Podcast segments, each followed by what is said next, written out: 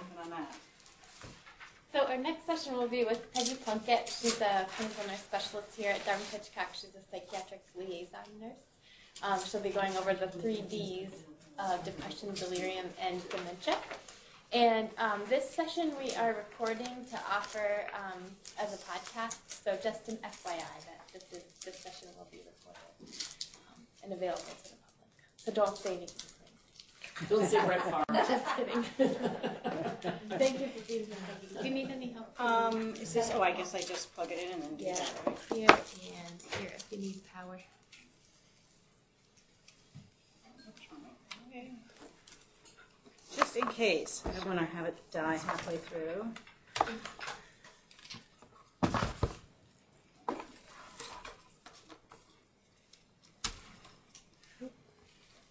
So was Justin sitting? Yeah. Yeah. It's my back, right? Oh, it's just audio. So oh, good. Okay. Perfect. Yeah. Perfect. Sitting at least then you can hopefully see over me the slides. Mm-hmm.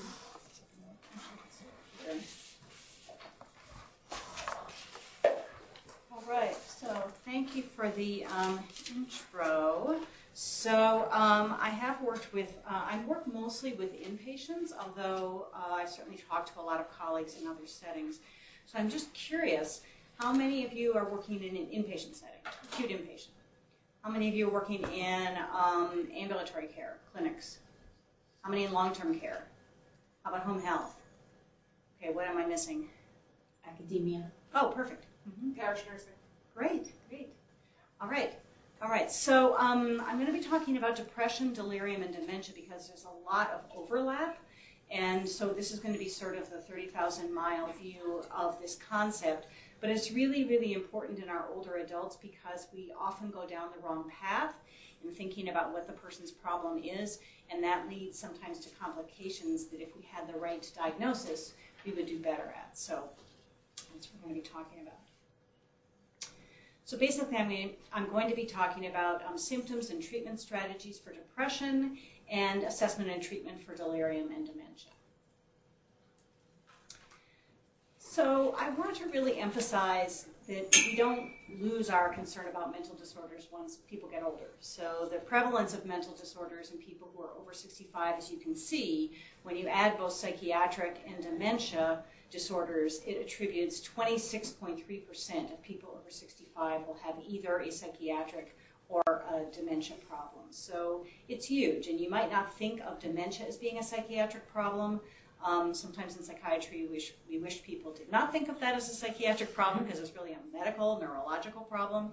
But in this instance, it is lumped together. So if you think about it, a quarter of the people over 65 will have some kind of a mental disorder. And then this, I always think, is striking for people who work in the non-psychiatric fields, and that globally, the worldwide causes of disability, by and large, the largest causes of disability are mental illness and alcohol and drug use disorders. Not the physical disorders like diabetes, heart disease, all those other things you think about. The third leading cause of disability worldwide is Alzheimer's disease and other dementias. So when you think about our older population and you think about the kind of illnesses and disorders they have, you can imagine why their disability quotient just creeps up as they get older. So I'm going to talk about depression first. And this just emphasizes that as we accumulate more chronic illnesses, our chance for having depression goes up. So in the general adult population, it's like 6% prevalence. And then when you get into hospitalized people, it gets up to a third. And when you get into cancer patients, it goes up almost to 50%. Stroke patients is certainly 50%. And then Parkinson's disease is somewhere between a third and half of people with Parkinson's disease will suffer from depression. So these are disorders of the elderly, and so you have to think about that when you look at your elderly people who have these disorders and also think, might they have a component of depression? So the risk factors for a first episode of depression in older adults, women still are high on the list. Social isolation, which certainly in our rural population, we think about that a lot. It's very different in large cities. They have different kind of isolation, but we have physical isolation that is huge. People who are widowed, divorced, or separated, in that they're more isolated, lower socioeconomic status, other medical conditions, pain, insomnia, functional cognitive impairment, and finally, of course, substance abuse and misuse, which we can't ignore in our older population. It's often a silent issue, and sometimes we don't even think about asking them, but it certainly affects depression. Anything here surprising to you? No, I suspect not. So I'm going to talk about the way we diagnose depression in psychiatry, just so you have a sense if your clinicians are using these terms. So our current terminology comes from the DSM-5. You might be more familiar with people talking about the DSM-4, which was our Diagnostic and Statistical Manual for Psychiatric Disorders up until last year, and then the DSM-5 came out. So there's four categories in the DSM-5. One is minor depression, which is a new concept in that it doesn't meet full criteria for a major depression, but it has components of that. And I think a lot of our elders suffer from minor depression. So minor depression is depressive episode with less number of symptoms that they wouldn't qualify for one of the other disorders. And it's typically of a short duration. Then the next one is persistent depressive disorder. So that's people who, if you talk to them, they're kind of the glass half empty people versus the glass half full people for their whole life. So they've always kind of looked at the world in a kind of a sad way. Mm-hmm. What would you consider like a short duration? So short duration, well, in order to get criteria for major depressive disorder, which is the third one, you have to have the symptoms for at least 2 weeks. So I'm assuming this is less than 2 weeks. So these are more what we might think about as the reactive, situational, those kind of things. Yeah, I was going to say, like related to loss of a spouse or sure. That type of thing would be the minor as opposed to persistent. Mm-hmm. Typically, and you also have to think about loss of a spouse in terms of what sort of expected, normal, time-limited, people pull themselves up by their bootstraps and keep going, versus the people where it takes on a life of its own. And that's often how I describe it to patients as a difference between, I talk about depression as having depression with a little d and depression with a big D. And depression with a little d is in our common, ordinary conversation. And we talk all the time about, I'm kind of feeling down today, I've kind of had a sad day, I'm a little blue. Whereas depression with a big D is what we in psychiatry might think about suggesting treatment for. So then major depressive disorder and bipolar disorder, which does continue on into later life. So making the diagnosis, the three components for depression, and I'm going to go through them in more detail, are anhedonia, psychological symptoms, and physical, or what we call somatic symptoms. So anhedonia, basically it's global loss of interest or pleasure in things that you normally enjoy. And we talk to people about more than half the day, more than half the days. So it's really global. It's not just, oh, I don't feel like doing that this afternoon. It's, I don't feel like doing that at all. And this might be the most important and useful symptom, particularly for elders. Now the trick is, and you might be thinking this, what do you think is a confounding issue for older people? They're slowing down in their activities. They're slowing down in their activities. And why do they slow down in their activities? Physiological slowdown. Pardon? Physiologically slowing down. Illness. They can't do it. My mother was a big quilter, and then her hands just got to the point where she didn't have the strength to do that anymore. People are big knitters all their lives, and all of a sudden when they're older they can't do that. So I sometimes say to people, because I work with the medically ill population all the time, so I will ask them, if you were physically able to do that activity you used to do, would you be able to enjoy it today? And they can often tell me, oh yeah, if I could do it, if I could go on that ski slope and go down, Cannon Mountain, whatever, I would be totally jazzed. Or they'd say, no, I don't think I even have the interest to do that. So that's one way you can kind of parse that out, but it is tricky when you have people who have physical limitations. You sometimes have to be very creative, and sometimes I've gone to the point of just thinking about, do they even get interested in their visitors? Now that's, somewhat pejorative, and that I'm assuming they would be interested in their visitors. But sometimes that's the best I can do. Then the other psychological symptoms, obviously decreased mood, being sad, crying, feeling down. Sometimes people talk about feeling empty or hopeless, having less self-esteem or incredible guilt, feeling worthless. And there's a real cognitive impairment that comes along with depression, and this is often the overlap with delirium and dementia that you have to think about. So this inability to think, concentrate, or indecisiveness. So I have seen people who, I had a friend whose husband was severely depressed and needed to be admitted. He could not make the decision to be admitted. He could not make the decision. You could pay him $1 million and he could not make the decision to be admitted. He just was so indecisive about making any decisions. That's the kind of indecisiveness I'm talking about. Not just, well, I don't know if I want to do it or not, but this sort of cognitive inability. Now, one of the things that I see as different from dementia patients or patients with delirium is these people feel like they could do it if they wanted to do it. So it's almost like a motivational, you know, I don't just have the energy or the inclination to do it, rather than I don't have the brain power to do it. And there's sort of a, it's a subjective difference, but you can often sort of sense that with people who are depressed. And obviously suicidal ideation or persistent thoughts of death. And I want to say, when I go back to this about self-esteem or guilt, so a lot of older people feel guilty about the burden they're placing on their families, right? What kind of burdens have you guys heard from your patient population? What do people talk about? Personal care. Personal care, people helping them with personal care. Financial. Financial, people worry a lot about finances, burdening their families, not being able to give an inheritance to the next generation.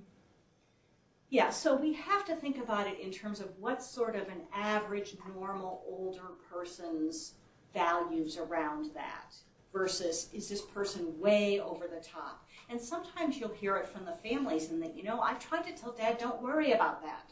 Don't worry about that. It doesn't bother me, and he can't get past it. So that sometimes is what we have to do to sort out, is this normal aging or is this depression? Physical symptoms, not being able to sleep, weight change. Now, I will say some people sleep more when they're depressed, but we often think of just insomnia. Weight change, loss of energy or fatigue, again, sometimes difficult to assess in older population, and then being either very slowed down in your motor movements or agitated or restless all the time. Any questions about the physical symptoms? Again, sometimes tricky to do for people who have other medical problems or chronic conditions. So some people will debate that in medically ill people, and I would argue for some elder people they might be medically ill as well, that you don't really evaluate the physical symptoms as highly as you evaluate the psychological symptoms for depression. But some people say, you know, let's just take them all and decide if the person meets criteria. And to think about suicidality in older people, again, it's important to think about as we get older. So my parents are 95, they're almost 96, and I just visited them. They live in Texas in a retirement community, and they live in an independent apartment. And they're functioning because there's two people together. My father has more of the brain power, so he's helping that part. And they both say, you know, we're ready to go. We're ready to go. You know, my father said to me, you know, it's kind of boring. You know, I get up, I read the paper, I go to breakfast, I come back, I read the paper some more, I go to lunch, oh, and then he takes a nap, then he goes to lunch. You know, I mean, his day is kind of boring. This is a man who's traveled the world, was a professor of engineering, you know, very much intellectually aware. And he says, you know, life is kind of boring, and, you know, I'm ready to go when it happens. Of course, their goal is, you know, what do you think? 400. Well, no. Well, actually, you know, the funny thing is, my brother said, I couldn't believe it, because my father said, you know, I think we might make it to 100. And I'm like, what? But, no, I think the thing that's amazing is this issue about, you know, they both, of course, want to, you know, die in their sleep together. You know, they're both going to go to bed one night and not wake up. Mm-hmm. Way in my past, my parents had really good friends who actually did a double suicide. Yes, yes. And, you know, when you said they want to die together, these right. people actually right. did die together. So that's the big distinction. So suicidality in older adults is something we can't ignore because it's normal to be ready or accepting of death due to their disease burden, but it's not considered normal to have suicidal thoughts, plans, and intent. So that, thank you very much, that is exactly the distinction we have to make, and that is exactly what sometimes people are faced with because of either depression, declining health, financial burden, not wanting to go into an institution, all sorts of reasons why people might consider suicide. So the statistics are kind of powerful about suicide in older adults, and you certainly talk about one area. So males 85 years and older are the highest suicide rate of any age group. Higher than teenagers, higher than middle-aged women. They are 4 times the national average. Now what's interesting to me is I wonder if that's going to be generational, because certainly looking at everybody else that's in this retirement community with my parents, you know, so all these 85 plus year old people, and in you know, watching the men, that generation is plus minus sort of physically and socially helpless when their mate dies. I don't think that's true of the next generation and the next generation and the next generation. So I wonder, as the next generations age, whether this will continue to be so high. But I think these guys are at a loss. Men are a higher rate in older adults than women, and whites are higher rate than African Americans. That's true throughout the ages. Peak suicide rates, so the suicide rate goes up continuously for men through the aging process, and it peaks, the rate peaks at midlife for women, and then it slightly declines. Now, this is an incredible statistic in that people who have committed suicide, 20% of older men saw their primary care provider on the day that they committed suicide and still went home and committed suicide. 40% of older men saw the PCP on the week before they committed suicide, and 70% saw their PCP during the month before they committed suicide. So what they're making of these statistics is that these are lost opportunities. These were not top topics of conversation during those PCP. So it's just something to keep in mind that we always want to have it as part of the agenda when we're talking to older people. Is there any statistic about presenting to the emergency departments for acute illness or whatever it is? Did they look at that one too, for that population? You mean how presenting for an acute illness correlates with suicide? Well, it is a risk factor in terms of not presenting to emergency departments, but just comorbid medical conditions. And certainly having a new diagnosis of a more debilitating illness, particularly in an elder population who already has many functional burdens, is huge on the list of that. So one of the sort of, I hate to say poster children for older suicides is Ernest Hemingway. So he, you know, certainly suffered from substance abuse. He was having chronic health problems. He was going blind, and he was older, and he committed suicide. He also had a family history of suicide too, so he had lots against him in that regard. But he had the classic issues of a male, you know, decreasing abilities, you know, getting older, having less functionality, knowing this wasn't going to get better. Because typically the chronic conditions that elders have don't necessarily get better. They just have to adjust.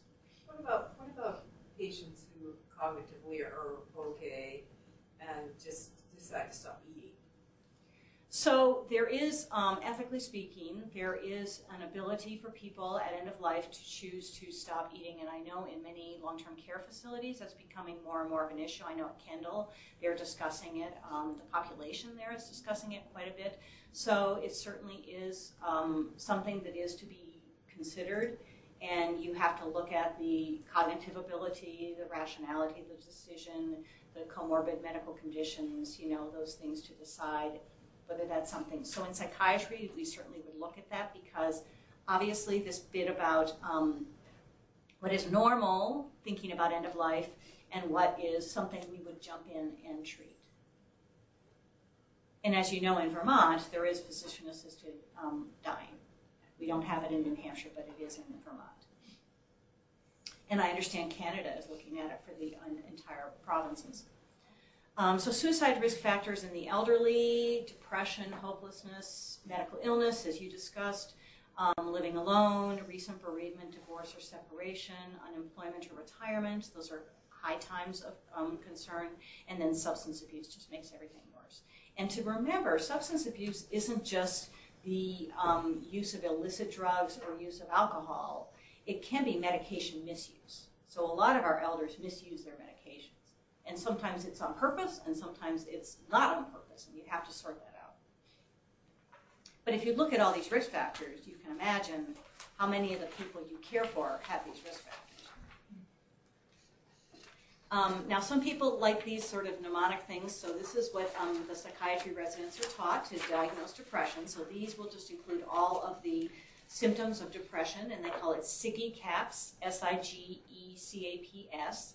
And S is for sleep disturbance, I is for interest, which is the anhedonia or loss of interest, G is for guilt, E is for energy fatigue, C is for concentration, A is for appetite changes and weight loss, P is for psychomotor changes, those, you know, people who are you know, curled up in a ball in bed or running around the unit, and then S is for suicide. So those are just to remind you, if you like those, to remind you of all the symptoms. And then there's some screening and monitoring options that you have. So one is the tooth question screen, one is the Yesavage geriatric depression screen, and one is the Cornell screen for depression and dementia, which, as you can imagine, is a little bit trickier when you have somebody with cognitive impairment. So the two question screen, which if you've gone to your primary care provider here, you've been asked this and you might not have even realized it. So the two question screen, the first question is, during the past month, have you been bothered by feeling down, depressed, or hopeless? And the second one is, during the past month, have you been bothered by little interest or pleasure in doing things? And basically, it identifies patients at risk if both questions are answered yes, and certainly if any question is answered no, it, you know, begs further questioning. Doesn't diagnose depression, but it certainly will help you to screen people quite quickly. Have you been using these in the settings you're in? It's very popular. Then this is the geriatric depression scale, and this is one where they would check off, are you basically satisfied with your life? Have you dropped many of your activities and interests? Do you feel that your life is empty? Do you often get bored? And then it has a series down to 15 questions. And then depending on whether they say no or yes, some they have to answer no to score, some they have to answer yes to score.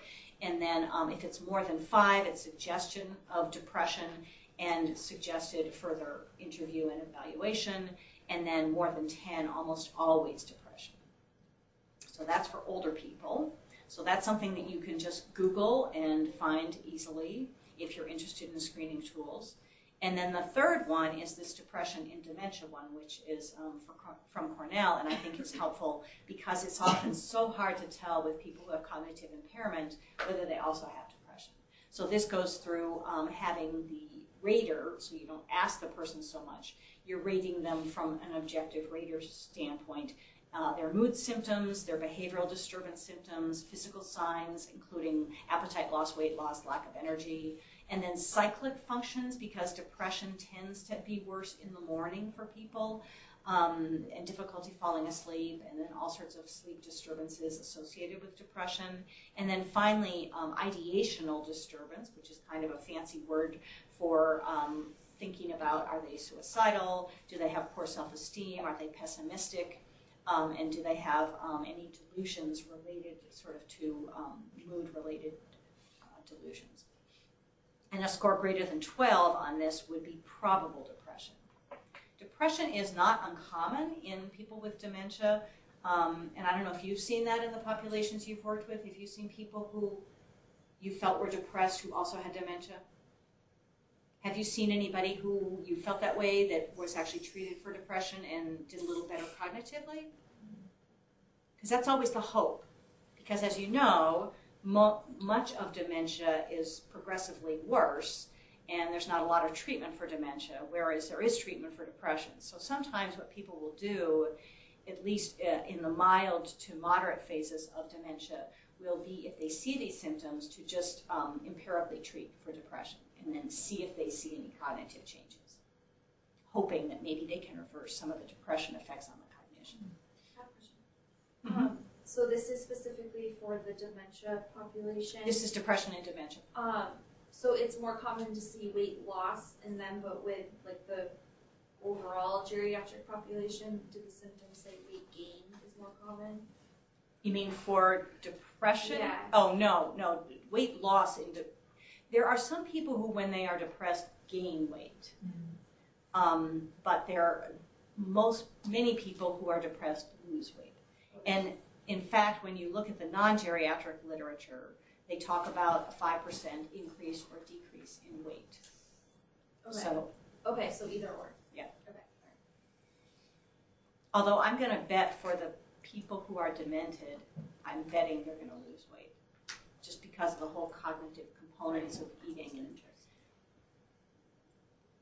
So for treatment, the non-pharmacologic treatments for depression, as you know, could include support groups. Really important to involve in productive activities. Any of you in long-term care know that there's a great emphasis of that in long-term care and community activities, senior centers, parish nursing, certainly. You're getting into that all the time. Remaining physically active and exercise. There's tons of research on that being helpful. And then individual psychotherapy. So of the types of psychotherapy, the typical ones we think of for our older population is cognitive behavioral therapy, and that's actually been the most studied in the older population, problem-solving therapy, and then interpersonal therapy.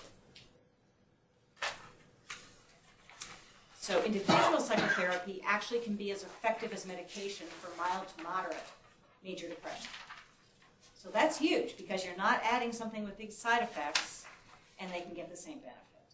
So individual psychotherapy can be helpful. It should always be offered. It could be along with medication, and it's particularly used in these sort of life-changing transitions that elders go through. So when they're moving into assisted living, when they're going from assisted living to the nursing home level, when they're leaving their home, when they're moving closer to a child, when they're getting retired, if somebody dies. So those kind of transitions, these are times when sort of talk therapy might be helpful. Have you seen very many elders taking advantage of counseling? There aren't that many options. Mm-hmm. It is hard. We have a luxury in our clinic of having behavioral health component right through that, and we've got some good success with a couple. One woman who was dealing with exactly that, with changes, and her husband was really pretty ill, and dealing with her reaction to that, and had a behavioral health person actually that went to her home and did some things. I think for a lot of our current generation of elders, there's a great stigma about psychiatry, so they often will not engage in psychiatric treatment, even if there was psychiatric treatment available. So I think having a minister, pastor, priest is very important.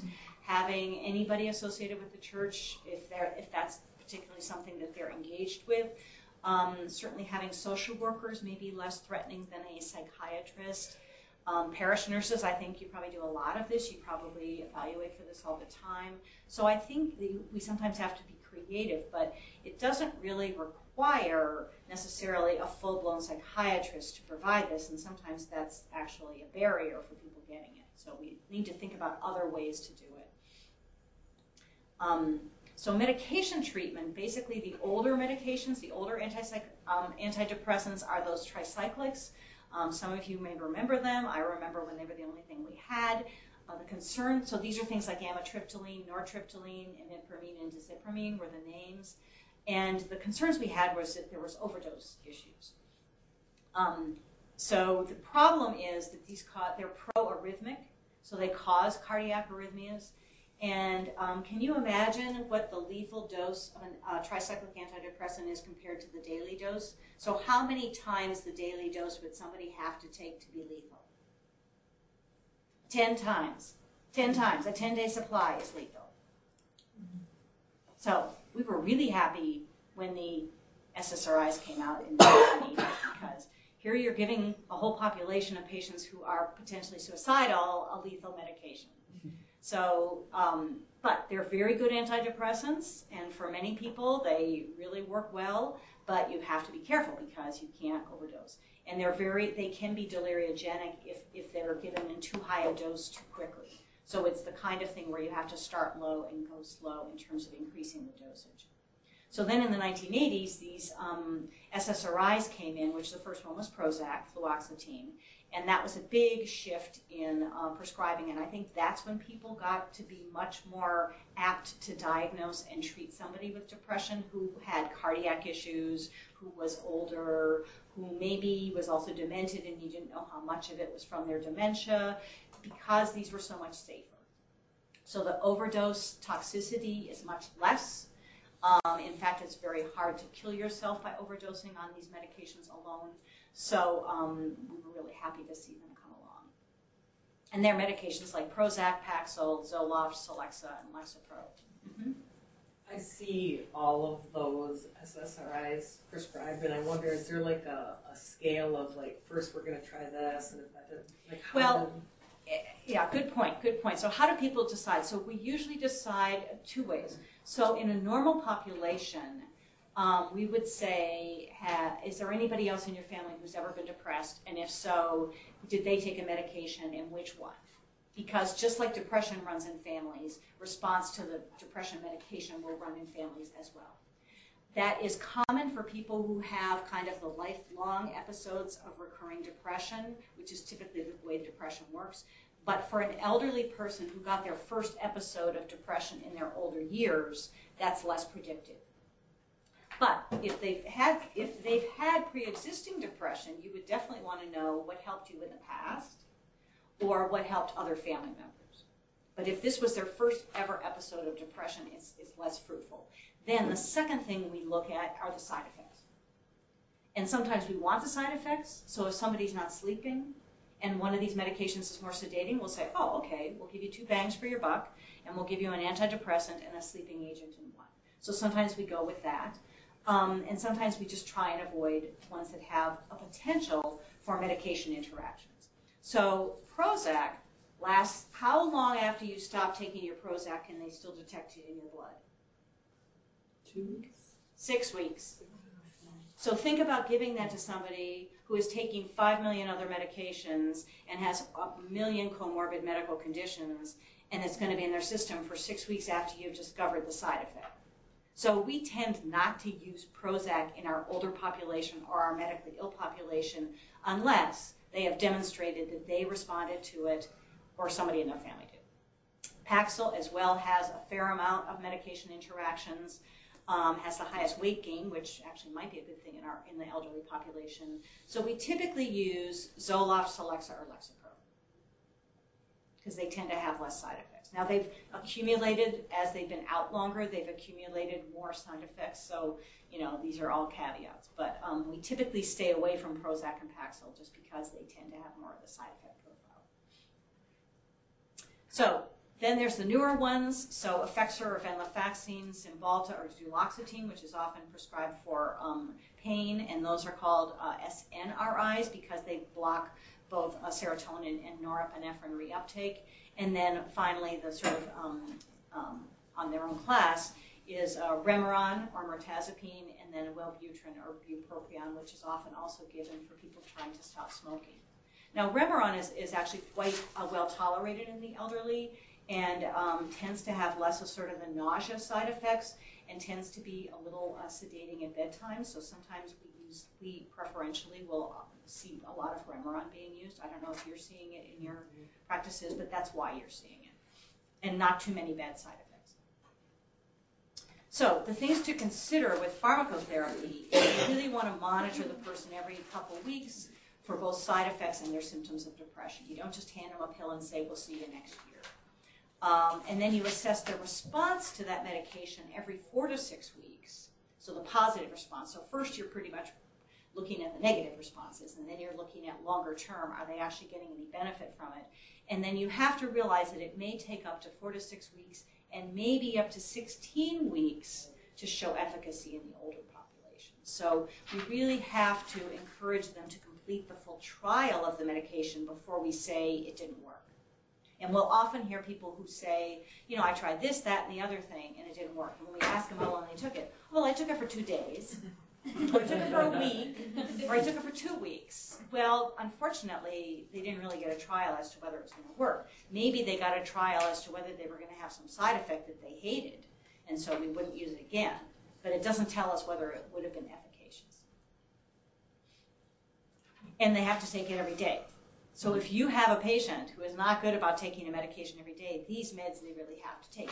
That would be the one reason to think about using Prozac, in that it is so long-lasting in your system that if somebody forgets to take it or is not good about taking it every day, that might be one reason for taking it. I wonder how many treatment theaters there are, because often patients are admitted to the hospital, and for whatever reason why they're admitted, there may be a gap in them actually getting the medication, because they're NPO for a couple days, or they go to surgery, or whatever, and so whatever effect they might have had has been blunted now.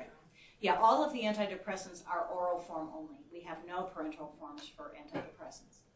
I keep telling the pharmacists, if you invent one, you're going to be a millionaire, because everybody in the ICU is going to be on this, whether they need it or not. But anyway, so yeah, I totally agree.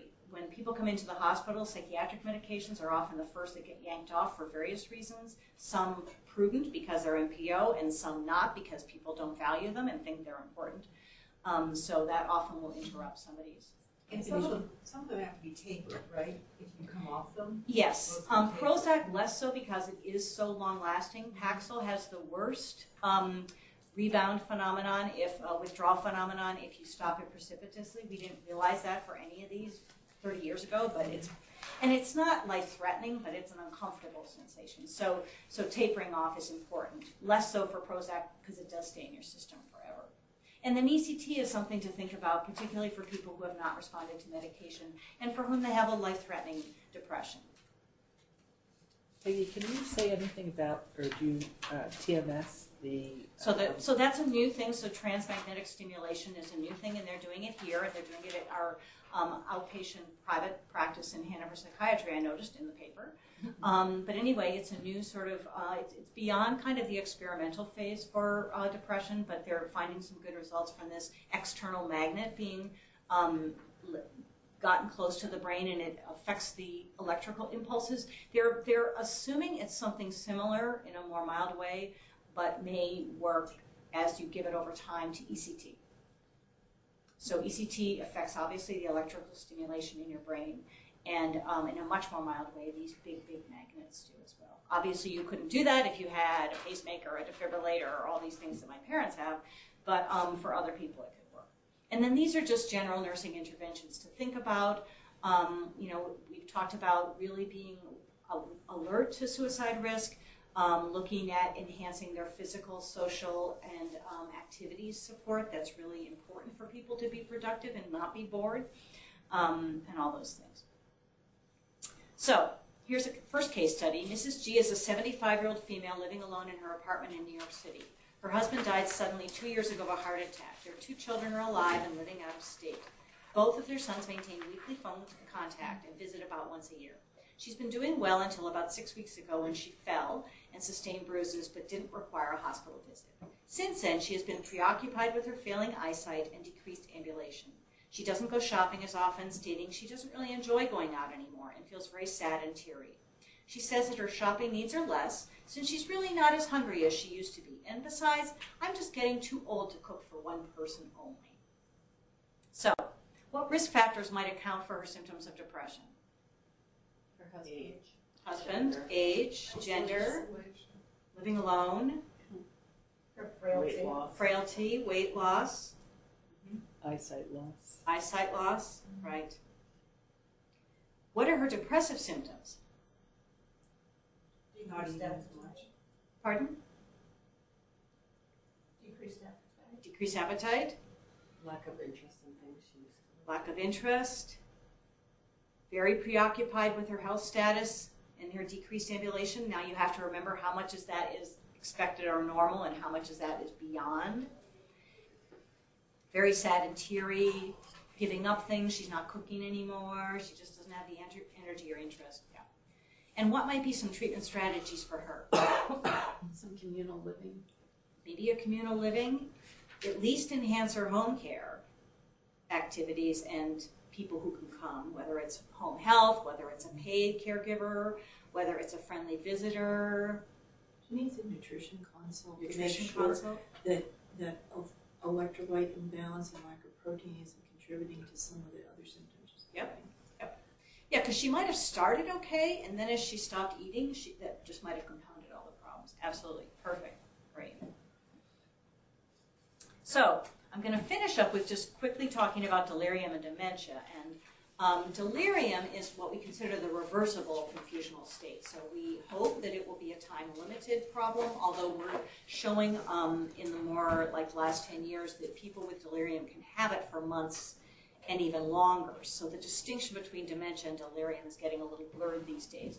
But it's basically, by definition, considered a reversible confusional state, and dementia is considered an irreversible confusional state.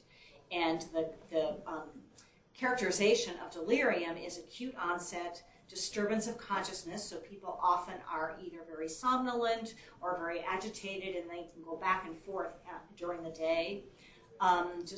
Impaired cognition again, often have problems with short-term memory, thinking, and an identifiable underlying medical cause, so whether it's medications, sleep disturbance, electrolyte imbalance, all those things can cause delirium. Whereas dementia is an acquired impairment of mental function and not because of an impaired level of arousal. So these are not people who are like somnolent or have some kind of disturbance of consciousness. And they have a compromise in at least 3 areas of mental activity. These are the definitional things. So delirium. Prevalence in our medical population is up to 14%, and in our surgical and ICU patients, up to maybe 60% of our elderly hospitalized patients. So it's huge, and you're seeing it all the time. You're nodding your head. It can linger for months in older patients, so well after they're discharged. And the mortality for somebody who's been delirious at 1 month after delirium is 14%, at 6 months is 22%, and it's 2 times the mortality rate of patients without delirium. And it's really unclear whether it's the delirium itself and whatever that is triggering in the body, or whether it's the delirium is a symptom of really, really bad illness. So it's a little hard to tell, but it certainly is not a good thing. The risk factors for delirium are dementia, stroke, Parkinson's, sensory impairment, so all the things our older population have that we have to think about. And then the precipitating factors that we might be able to mitigate are polypharmacy and toxicity from medications. And remember to ask about those over-the-counter medications because our population doesn't even think about them as medications.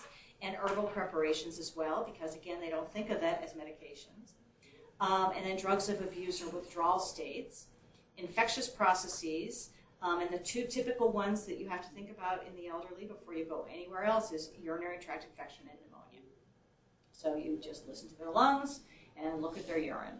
And I know there's a whole strategy for how you decide about urinary tract infections, but I know one of the things that kicks it into a treatable illness is if the person is cognitively impaired as a result of it. And then metabolic derangements like sodium, potassium, and glucose. We certainly see a lot of older people who are on the edges of normal for sodium. And if they live there all the time, that's fine. What we tend to see is the confusion happens when they change.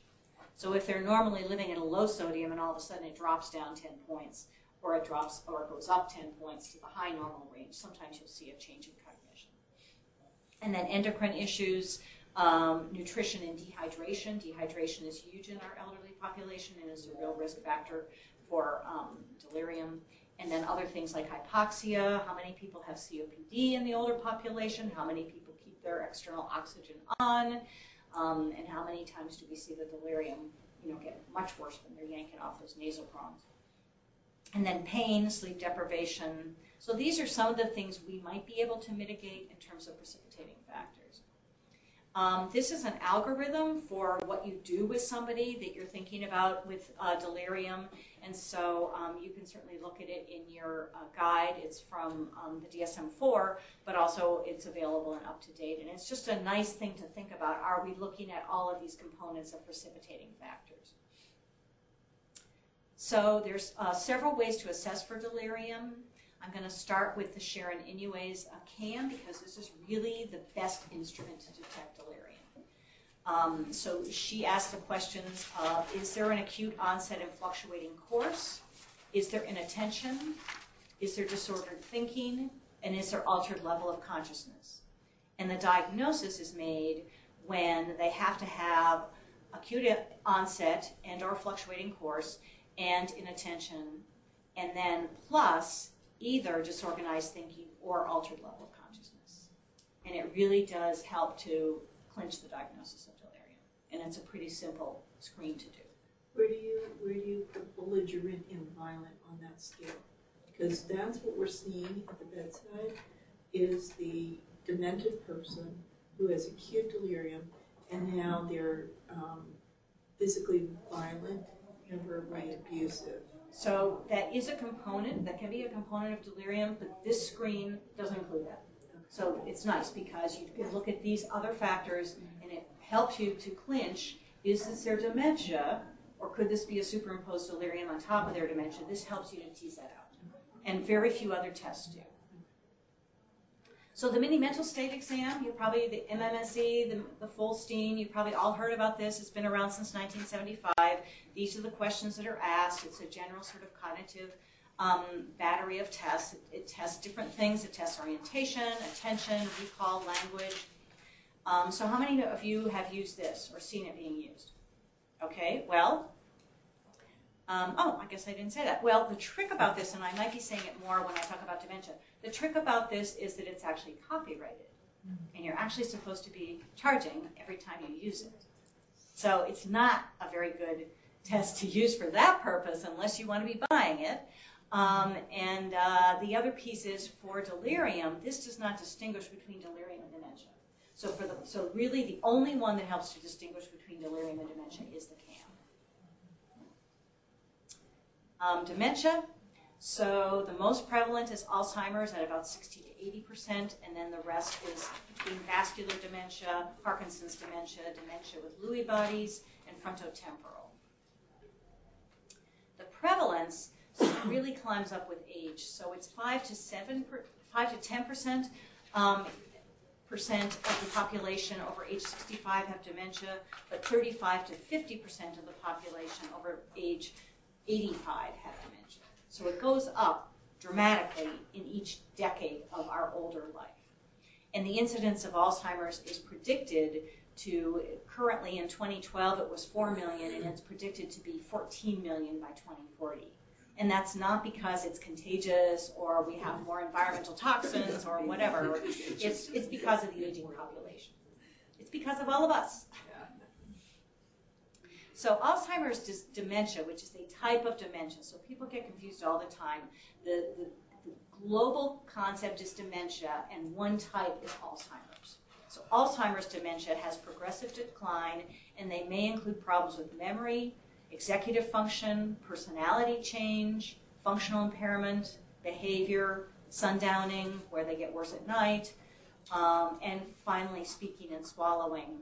And that often will lead people to decide, we're not going to force feed this person, or are we going to force feed this person? So there's a whole ethical issue about what do we do at end of life with feeding people. But it's an expected consequence of end stage Alzheimer's that people will have problems with both speaking and swallowing, which obviously affects their intake.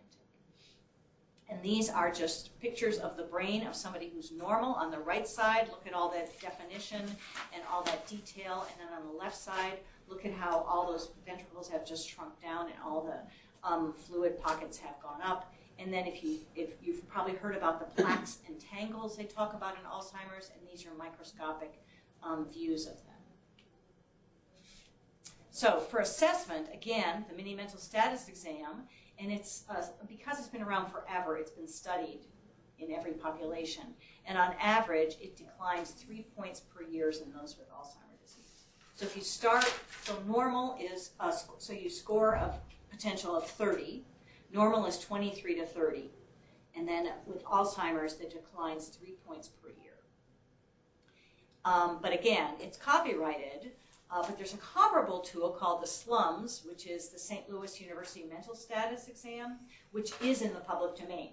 So we use that one, and we also use the MOCA, which is the Montreal Assessment of Cognitive Function.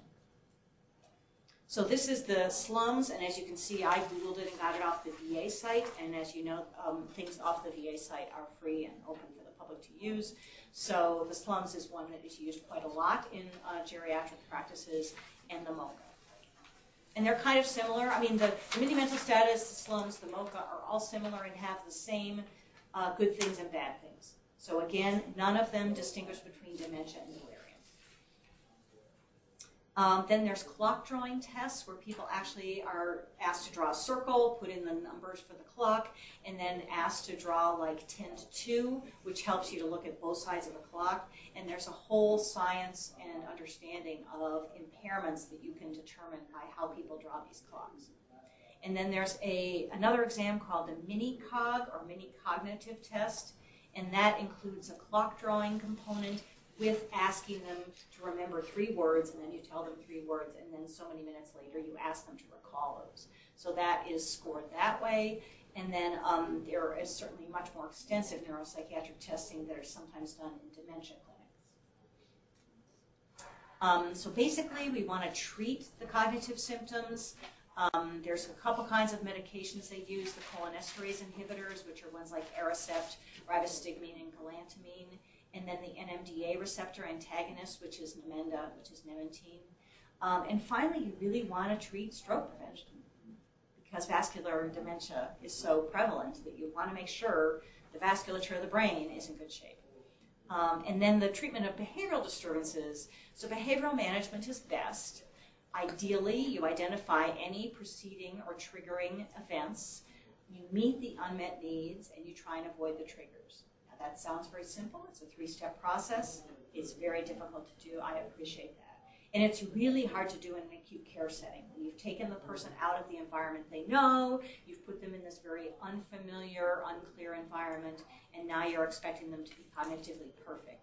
You know, that's not going to happen. So it's really hard. But those are the characteristics, and I know you in long-term care think about this all the time when you're care planning for your elders. And then finally, if somebody is a grave danger of risk for danger to themselves or others, we sometimes give them antipsychotics, but it does increase the mortality risk for people who have dementia, and they need to have informed, they should, or their family should have informed consent for the use of antipsychotics because it does increase mortality for people who have dementia. And those are medications like Haldol, Zyprexa, Seroquel. For people who also have Parkinson's, we would probably go with Seroquel because it has less Parkinsonian side effects. These are not miracle workers. They're basically a way to sedate a person with the least bad side effects. So the other sedating agents like benzodiazepines or other anesthetic agents cause delirium. So you don't want to cause delirium on top of the dementia. So we're sort of stuck with these as the least bad options if somebody is so agitated that they're going to be hurtful. What about something like Geodon? That seems to be thrown into the recipe when the Haldol doesn't seem to be working. So Geodon is just another antipsychotic, so it has its pros and cons in terms of side effects. And again, we would look at side effect profile. These just we typically here use more Seroquel and Haldol these days. Mm-hmm. Have you ever seen stiff man syndrome with Zyprexa? I have. Mm-hmm. Well, there's side effects with all of these. You can have NMS, you can have all sorts of things with these medications. So they all carry significant side effects, and they're not. But for people who are basically end stage with dementia, sometimes the families say, in order to get them placed, in order to get them, docile enough that they can enjoy life again, we'll try it. But they're no panacea, and they all carry incredible side effects. So, again, the behavioral treatments for dementia, really, really working on functional performance. So, you know, at night, having a low lighting level, not having bright lights, so hopefully they can get to sleep. Music therapy, behavioral modification, frequent toileting. As we know, how many falls are related to people going to the bathroom? You know, nearly, you know, more than half are related to people trying to go to the bathroom. And then certainly things like massage, pet therapy. Oh my gosh, our patients in the hospital love when the people come with their pets. Occupational physical therapy, some people like that more than others. Reminiscence therapy, talking about the old days, talking about what life was like back then. And then really being in a home-like setting and having a special elder care unit. We do not have an ACE unit here. We do not have a focused, environmentally appropriate elder care unit here, and it would make so many of our patient situations so much better. And then help for the caregiver, especially for the person who's at home. It's an incredible burden for the caregiver, and how many times have we seen where the caregiver dies before the person with the problem because of the burden of that and the stress? And then obviously education. So here's more specific things about Alzheimer's care. Maintain a familiar and comfortable routine, slow down, speak clearly, make eye contact in their field of vision. These are people that are not going at the same pace that we're going at. So sometimes there's incredible latency of speech and of thought.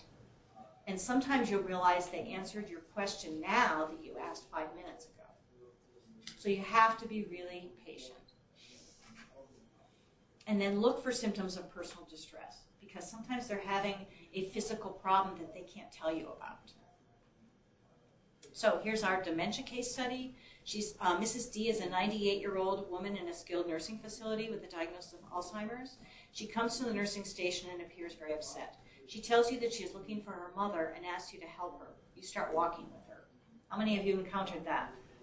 Yeah. So 98, I'm thinking she's not going to find her mother. So what strategies would be helpful in assisting her? One, using reality orientation in the hope of reversing her cognitive loss. Two, telling her that her mother died a long time ago.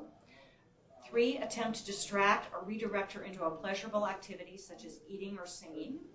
And four, asking her to help you with a small task and that later you will look for her mother together. So how many people think one, reality orientation? How many people think, so why do you not think that? Just going to agitate her, you've seen that? Okay. You can't reverse the cognitive loss. Can't reverse the cognitive loss, she may be beyond the point of being reoriented. How about telling her that her mother died a long time ago? No. Why was that not good? She doesn't have the ability to grieve. Acutely grieve. She's going to acutely grieve, it's kind of like Groundhog's Day, you know, she's going to, every day is going to be, oh my gosh, my mother died, oh my gosh, my mother died, oh my gosh, my mother died. And then 5 minutes later, she may not remember it. So it's almost like just providing too much cruelty. How about attempting to distract or redirect her into a pleasurable activity such as eating or singing? Okay, a lot of nodding. How about asking her to help you with a small task and that later you will look for her mother together? Okay, so another distraction. So right, so using reality orientation, you were absolutely right. Her cognitive decline is too severe for reality orientation. It can work in mild cognitive impairment. By the time you get into moderate or severe, it's less useful. And the same for delirium. If somebody is totally out to lunch, trying to remind them, you're in the, you know, today is, you know, whatever day it is and whatever month and whatever year is meaningless to them. And telling her that her mother died a long time ago, yeah, correcting her delusion or her lack of memory is not going to be helpful. So attempting to distract or redirect her, yep, that's great. And then distracting her with another small task and telling her, we'll deal with that later. Or even just saying, I'll help you later with that. Sometimes that is helpful. Now, just like with a child, sometimes people with dementia get focused on something and you cannot budge them. So sometimes you have to be very creative. But saying, let's go walk around, let's look out the window, maybe we'll see her. You know, you can have that as a reason for doing it, but hopefully you can distract her with the physical activity. And then this, at the end, is just a chart comparing and contrasting the signs and symptoms of delirium, dementia, and depression so that you can see the overlaps and see the areas of distinction and hopefully be able to remember the specifics that we talked about when you're thinking about, boy, this person has cognitive impairment. I don't know if it's from depression or delirium or dementia. And it again, because of the treatment differences, I don't really care about a diagnosis unless it's going to guide me in treating. So the treatment differences are different. So anything here that looks surprising, so in terms of attention, in delirium, that's a hallmark of delirium that people can't attend. You know, how many times, especially for those of us who work in the hospital, we've been desperately trying to do patient education and the person is totally delirious and it's like, we keep trying it, you know. It's kind of like the definition of insanity, doing the same thing over and over again, expecting different results. So attention is a lack of attention is a hallmark of delirium. In dementia, actually, it is often quite normal until the severe form of dementia. And then in depression, they can have impairment, but again, it's more motivational. It's not like their brain can't do it. It's just like they don't give a you know what. You know, they just are not up to the task. So it goes through in each of the categories of attention, orientation, memory, thinking, and then in hallucinations and delusions, like people have mentioned, so they're common in delirium. They're not so common in dementia. Except that people can have those delusions like my spouse is having an affair, I've lost all my money, people are stealing from me, people are in my house. Those are common delusions in dementia. And similarly to delirium, I think in, it's the way of the mind filling in the gaps for which it has no logical connections. So once we lose our ability to logically think through, why have I misplaced my keys? You know, it's much easier to say you took them than to say I misplaced them. You know, and sometimes we may use that ourselves at home. You know, unless you live alone, and then it's much harder to blame somebody else.